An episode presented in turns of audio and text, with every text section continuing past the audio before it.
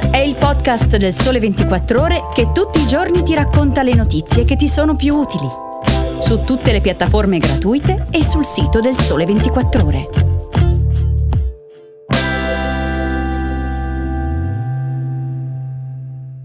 Buongiorno e bentornati a Start. Io sono Silvia Martelli e oggi, mercoledì 7 febbraio, vi racconterò della crisi politica nel Senegal, di Nikki Haley che ha richiesto la scorta a fronte di un numero crescente di minacce e degli incendi che stanno devastando il Cile.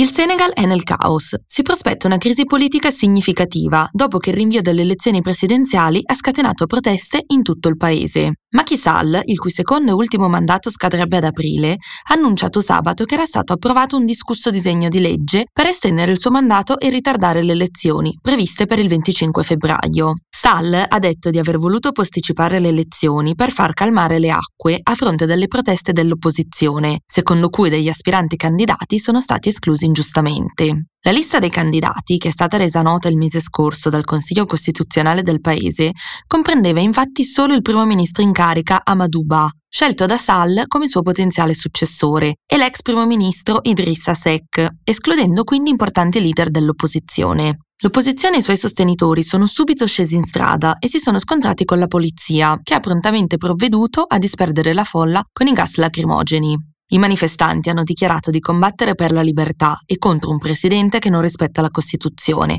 rimandando illegalmente le elezioni al fine di allungare il suo mandato e guadagnare tempo per influenzare il suo successore. Lunedì il Ministero delle Comunicazioni del Paese ha detto di aver bloccato l'accesso a Internet, citando la necessità di fermare la diffusione di messaggi pieni d'odio e sovversivi in un contesto di minacce di disturbo dell'ordine pubblico. Le proteste hanno esacerbato un clima politico già teso in cui Sall è stato accusato di reprimere l'opposizione e di non aver affrontato il grosso problema della disoccupazione. Il Senegal è però da tempo considerato una delle democrazie più stabili dell'Africa occidentale. È infatti l'unico paese dell'Africa occidentale a non aver mai subito un colpo di Stato militare. Ma la comunità economica degli Stati dell'Africa occidentale e l'Unione africana si sono dette preoccupati per il rinvio del voto da parte di Sall e hanno esortato le autorità senegalesi a organizzare le elezioni il prima possibile. Il portavoce del segretario generale delle Nazioni Unite ha dichiarato che sta seguendo da molto vicino la situazione in Senegal aggiunto che le parti interessate dovrebbero risolvere rapidamente le controversie attraverso il consenso, esortando il Paese a non minacciare la sua lunga tradizione democratica.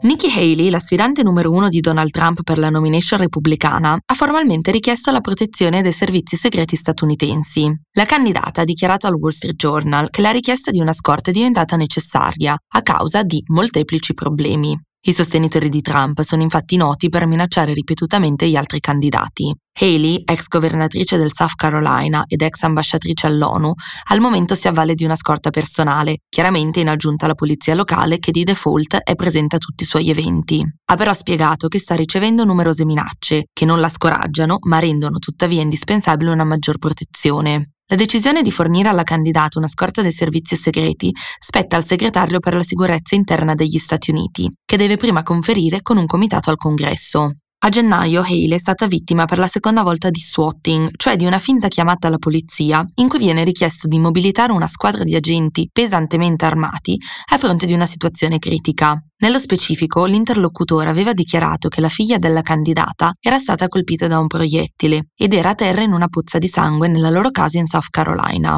Una volta la candidata si è ritrovata in una situazione di serio pericolo, quando un uomo armato si è spacciato per un membro della sua scorta durante un evento della campagna elettorale. Haley si è inoltre ritrovata spesso a fare i conti con manifestanti più o meno violenti che criticano il suo sostegno a Israele e all'Ucraina.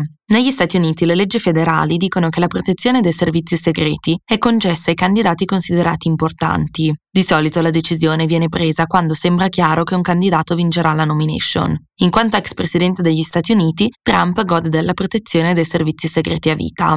Haley non è l'unica ad avanzare una richiesta del genere. Il candidato indipendente Robert F. Kennedy Jr. ha chiesto più volte la protezione dei servizi segreti, ma fino ad ora gli è stata negata. Suo zio, il presidente John F. Kennedy, e suo padre, il senatore Robert Kennedy, sono stati entrambi uccisi mentre erano in carica. Nel 2007 Barack Obama aveva ottenuto la protezione dei servizi segreti a maggio, insolitamente presto, per via delle minacce razziste che stava subendo. Per Haley sarà lo stesso?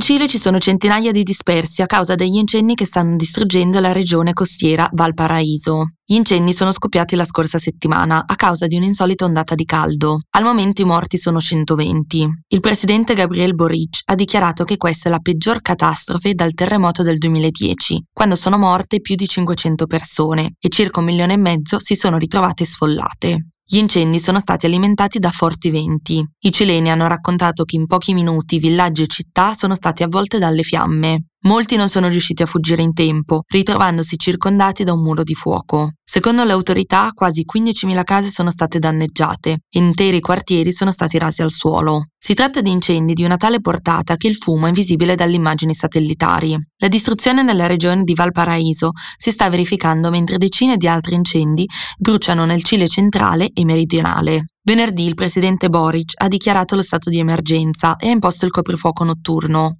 Secondo le prime indagini, ci sono stati ordini di evacuazione insufficienti che potrebbero aver contribuito al numero di vittime. Il Servizio Nazionale di Risposta ai Disastri, Senapred, ha infatti lanciato i primi allarmi venerdì, fornendo istruzioni per l'evacuazione, senza tuttavia ordinarla.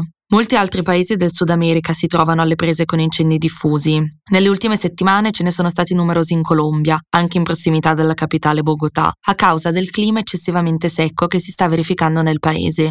Anche Ecuador, Venezuela e Argentina sono in difficoltà. Questo è dovuto in parte al fenomeno climatico noto come El Niño, che ha esacerbato la siccità e le alte temperature in alcune parti del continente, portando così agli incendi boschivi. E anche per oggi è tutto. Grazie per l'ascolto e appuntamento a domani con un nuovo episodio di Start. Buona giornata.